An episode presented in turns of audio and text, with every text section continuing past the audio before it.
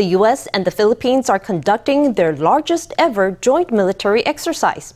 The annual drills called Balikatan opened on Tuesday and will involve nearly 20,000 troops. Analysts say the large scale drill is meant to warn China not to make rash moves in the Indo Pacific region. Let's listen to one of them. The timing of this annual exercise isn't fixed. This time, it's possibly time to respond to the current tensions in East Asia. It's a clear message to China that at this stage, the U.S. has sufficient military deployments in the Indo Pacific region, and that the Philippines, Japan, and South Korea are all important military allies of the U.S. Analysts say that a strategic countermove from China could be underway. Earlier this week, Chinese leader Xi Jinping made his first visit in four years to the Chinese Navy's Southern Theater Command, which is responsible for operations in the South China Sea. China has also placed a temporary ban on the navigation of vessels in waters north of Taiwan. U.S. Secretary of State Antony Blinken and Secretary of Defense Lloyd Austin met with Philippine leaders at the U.S. State Department as the two countries began their largest joint military drills Tuesday. With the backdrop of increased tensions with China over Taiwan and Beijing's aggression in the South China Sea, Voice of America Pentagon correspondent Carla Babb gives us the details. U.S. and Filipino soldiers launched Balikatan military drills in the Philippines as leaders from the two nations met in Washington for the first such talks in seven years. At today's meeting, we redoubled our commitment to modernizing the Philippine U.S. alliance, recognizing that our partnership will need to play a stronger role in preserving an international law based international order. I'm excited about the ability to, to increase uh, interoperability and uh, look forward to continuing our great work together. Those words are a far cry from the state of U.S. Philippine relations just three years ago, when then President Rodrigo Duterte openly disapproved of the military alliance. The U.S. Philippine alliance is really having a once in a generation moment right now where both sides have realized, maybe for the first time in a couple decades, that they really need each other. The Philippines is among the least developed of America's military allies in the region, and it faces an acute threat from one of the world's most powerful militaries. China. For more than a decade, three Philippine presidents now, Beijing has just refused to give the Philippines some breathing space in the South China Sea. In 2012, China pushed the Philippines out of Scarborough Shoal, a territory well within the Philippines' exclusive economic zone in the South China Sea and claimed it as Chinese territory. Both sides have militarized islands in the South China Sea and are in constant conflict.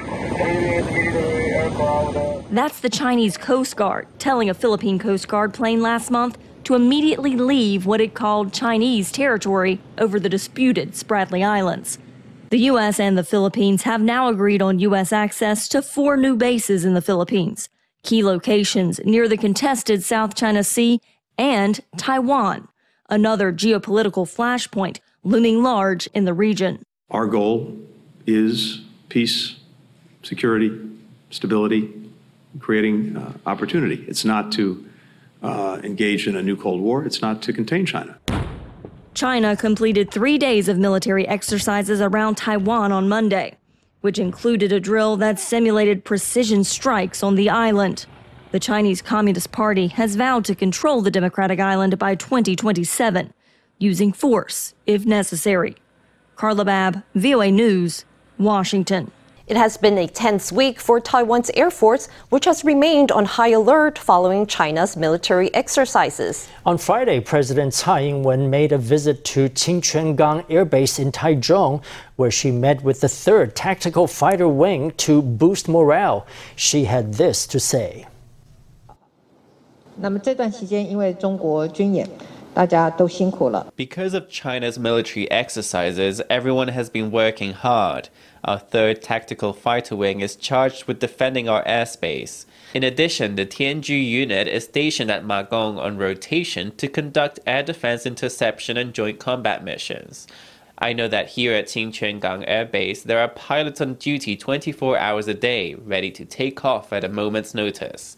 I want to tell everyone that as long as we stand united, we can provide reassurance to the people of our nation and show the world our resolve to defend this country. President Tsai was joined by the head of National Security Council, Wellington Koo, and Defense Minister Chiu Kuo-cheng. Besides speaking to the pilots, Tsai also heard a briefing by a squadron commander.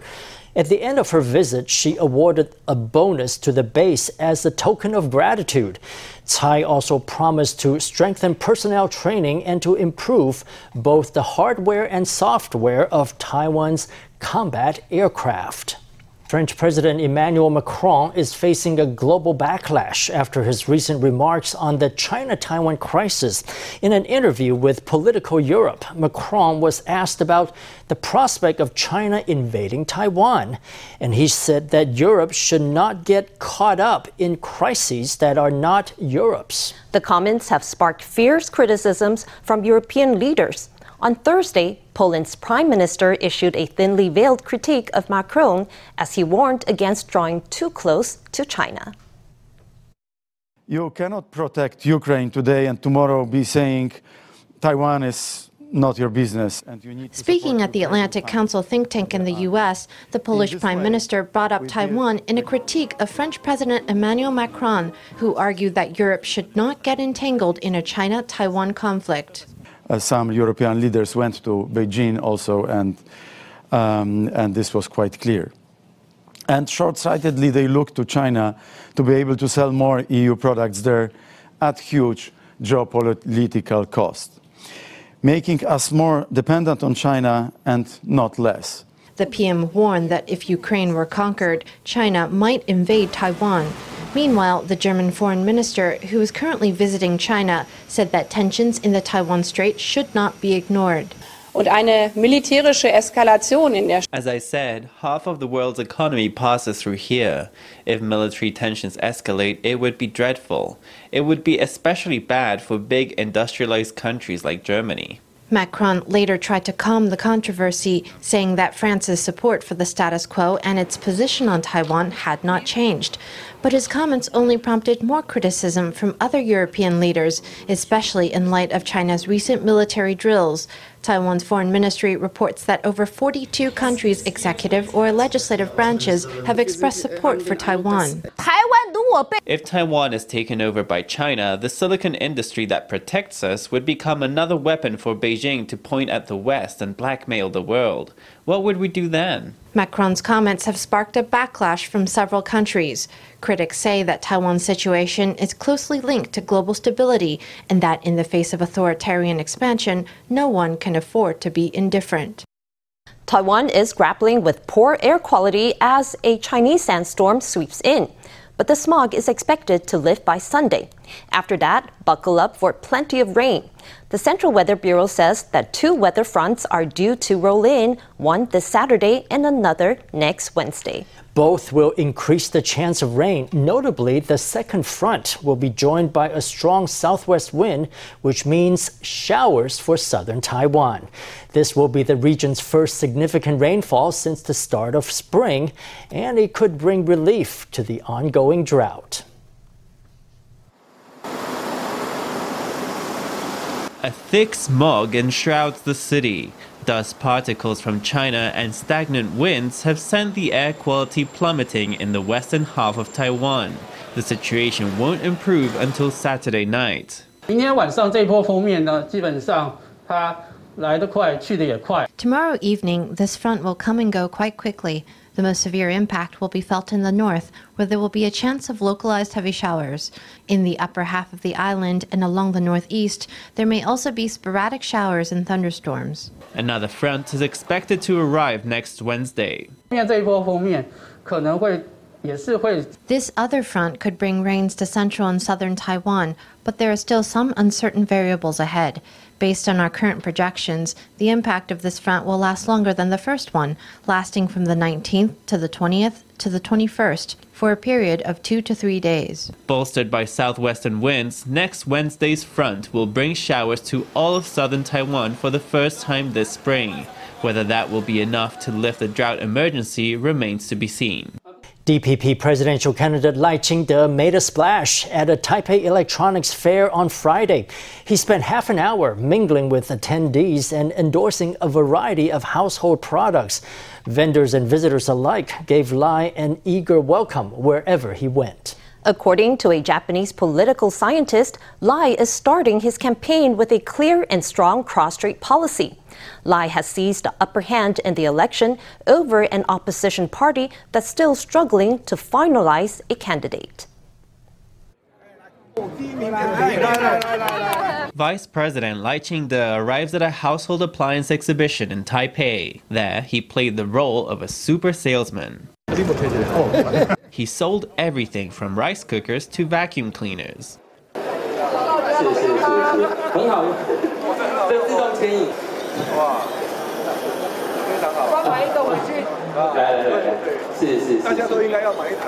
Everywhere he went, he met an eager reception from supporters.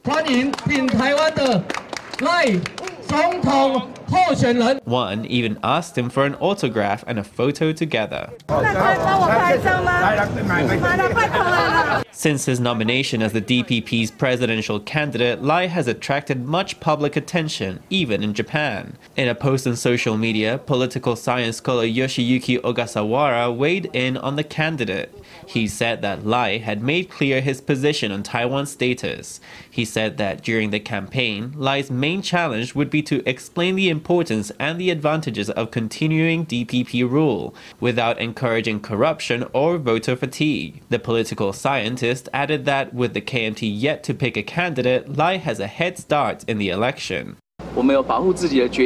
We are determined to defend ourselves and determined to seek peace. That position is clear, and I believe a majority of the electorate supports it. It's consistent with President Tsai's position that we will not negotiate under duress and we will not provoke. Party sources say they are confident Lai can handle the sensitive issues of cross-strait affairs as he forges ahead in his campaign. The executive yuan is cracking down on investment fraud with three new bills. It wants to enforce a real name policy on online ads promoting investment services. It also wants to impose criminal penalties for bank account lending that's linked to fraudulent use. The three bills will be submitted to the Legislative Yuan for review. TSMC founder Morris Chang is prominently featured in this ad for an online investment course. The ad prompted TSMC to make a public statement clarifying that the person behind the ad was not, in fact, the company's founder. Scam rings are increasingly using public figures to lure people into investing. To combat investment fraud, the executive yuan wants to amend the law to institute a real name policy for wealth management services that place online ads. 基本上，我们除了网络投 资广告，我们要实名化。 Besides instituting a real name policy for investment service online ads, the draft also has a mechanism for taking down the ads. In addition, we clearly define the types of advertisements that cannot be published. We also stipulate the terms of joint and several liability. In the future, online ads for investment services must clearly disclose the advertiser and funding entity. If a social media platform publishes a non compliant ad, leading to the public being misled and defrauded, the platform will be held jointly liable for damages. 这个业者呢， If a business is hit with a complaint or if it's notified of non-compliance, for instance by judicial police, then the liability of the business can be reduced or exempted. The executive yuan's amendments also take aim at dummy bank accounts. 任何人无正当理由 Without a legitimate reason, you may not provide or transfer your bank account, virtual currency account, or third party payment account to others for their use, thereby providing a dummy account for a criminal ring. 你提供或交付账户是基于 If you provide or transfer a bank account on the basis of a sale, or if you provide three or more accounts at once, which is an abnormal situation, then we believe that a criminal penalty should be imposed. The executive yuan will submit three draft amendments aiming to end investment fraud once and for all. The India Spring Carnival will kick off this coming Sunday. It will feature a wide range of performances from Indian dance and music groups. Today, we meet dance stars Liu Li Li and Ricky Q Shiva. They lead one of Taiwan's most successful Indian dance troupes. Their award winning performances have brought the classical Indian dance Kathak to Taiwan.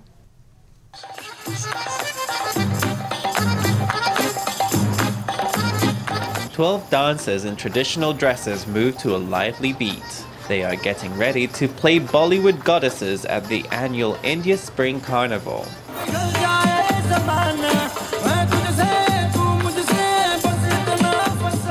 Taiwan's premier Indian hybrid dance group was founded in 1994. It's led by professional dancer and teacher Liu Li Li. After once working in the US, in 2013 she led the group to produce Taiwan's first Bollywood musical. The teaching team have previously won the professional category at the Jinyan Indian Dance Competition, while their students won second place in the amateur category. They have a continuous schedule of public performances. 然后这支舞呢，是我们在脸书点播超过十万。 This dance of ours has been viewed 100,000 times on Facebook, so we'll perform this at the India Spring Carnival, especially to give back to all our many fans.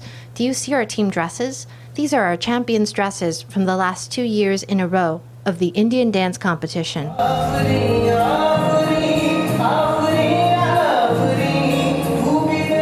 These exquisite foot movements and turns are the distinctive highlight of the Kathak dance style.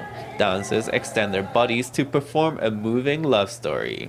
卡萨克它是一个印度跟回教舞蹈的综合体。Kathak is a synthesis of Indian and Muslim dance practices. It's a special kind of Indian dance, so it has a lot of steps, which originate in Hinduism, and it also has the spinning, which comes from the Sufi twirling tradition of Islam. Basically, it's a combination of these two types of dance, a very special kind of classical Indian dance. The festival is a great place to check out this jewel of classical Indian culture in Taiwan. And we now take you to meet music producer Bao Bao Chen. She and her husband Tim Cole founded Small Island Big Song, a project that assembles music and stories by Austronesians living on islands across the Indian and Pacific Oceans. Our very own Stephanie Yang spoke to Chen to find out why she and her husband started the project and what their latest works are all about.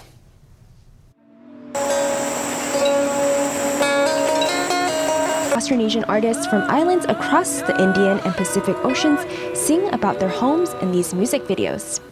They also perform live around the world.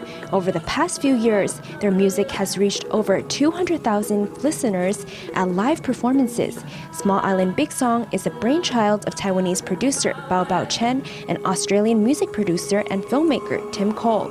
In 2015, the couple set out on a journey to visit artists on their island homes to share their culture and songs through music videos. Throughout the years, they have recorded and filmed over 100 musicians on 17 island nations across the Pacific and Indian Oceans, producing two award winning albums and a feature film. A third album is coming out soon. In 2015, my husband Tim and I, we had an idea of uniting the Austronesian diaspora through music. And um, from just little saving in our bank account, we, we, we try everything we can to, to make this project happen. Um, and on the road, it's really just the two of us. So we're like a you know two people team. We do everything. We do filming, recording, um, and then post production. And we take the songs from island to island, while every musician contribute on each other's song. Chen was born in Taiwan. After graduating from university, she went to Australia for a working holiday where she met her husband, Tim. She said that one life changing trip she took during a backpacking trip in 2013 inspired her to start Small Island Big Song. She hopes to unite the Austronesian diaspora through music and let more people know about Taiwan. Uh, we went to Vanuatu, it's an island nation in the South Pacific. We went to, to make a documentary together. And when I got there, um, the, the elders of the, the village asked me, you know, where are you come from? And I said, I'm from Taiwan. And he said, oh, I know Taiwan. My ancestors come from Taiwan. So that was actually the first time that um, I thought about why Shenami, you know, why I always introduce Taiwan um, with bubble milk tea, with Taipei 101, and you know, but nothing about culture, about about um, our cultural connections with the, the Great Sea, with uh, all the you know, different people around the world. After touring 17 countries, the artists are now in Taiwan to perform at the Taiwan International Festival of Arts. Austronesian singers from Mauritius, Papua New Guinea, Madagascar, and others will be performing. The show will also feature Amis artist Putad, the lead vocalist of Outlet Drift, and Sawaliji, a Taiwan award winning singer songwriter. There will also be a new singer joining the team to perform two songs. Her name is Olivia Foai, a singer, songwriter, actress, dancer, and choreographer from New Zealand. At TIFA, there will be a, a, new musician joining us on stage. And I, am very excited because I've been listening to her songs so often, again and again on repeat. And um, her name is Olivia Foai. Um, she's from New Zealand. I just can't wait to see the four of them, four women, strong um, women, leading this show. Like I think, I think it's time. You know, it's time that that the the female voices being heard from this region. Small Island Big Song will be performing at the National Concert Hall in Taipei on April 16th. FTV reporter Stephanie Yang and Hong Guokai in Taipei.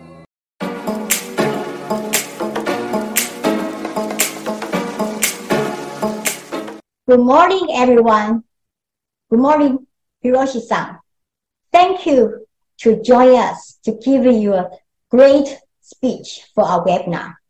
On behalf of the ARDF, it is my great honor to invite Hiroshi-san to give us a great speech for this webinar. In this regard, the role of securities regulators in promoting sustainable disclosure and transparency is very important. Uh, one of the critical issues for ESG disclosure is the consistent global disclosure framework. And uh, when I told them about that, there are over 600 companies publish their ESG reports. Uh, most of them are by mandate. Well, they all very surprised about Taiwan have uh, such a high numbers. First one, uh, one of the three objectives ISSB global baseline of sustainability disclosures means a lot uh, for us.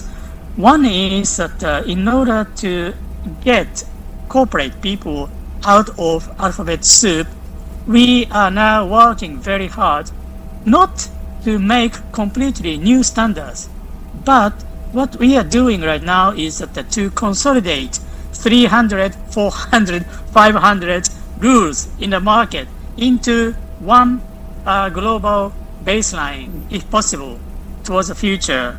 So therefore, we merged with, we picked up TCFD recommendation as a base using their financial information and climate change and the sustainability related financial business plan, business model, uh, climate resilience, scenario analysis, risk and, risk and opportunity assessment by themselves, or something like that.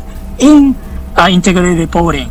So I think this is a good example for investors which companies have a good integrated reporting thinking or they apply good integrated reporting framework on their daily businesses, short term, mid term, long term. So uh, this is the purpose uh, of GPIF to do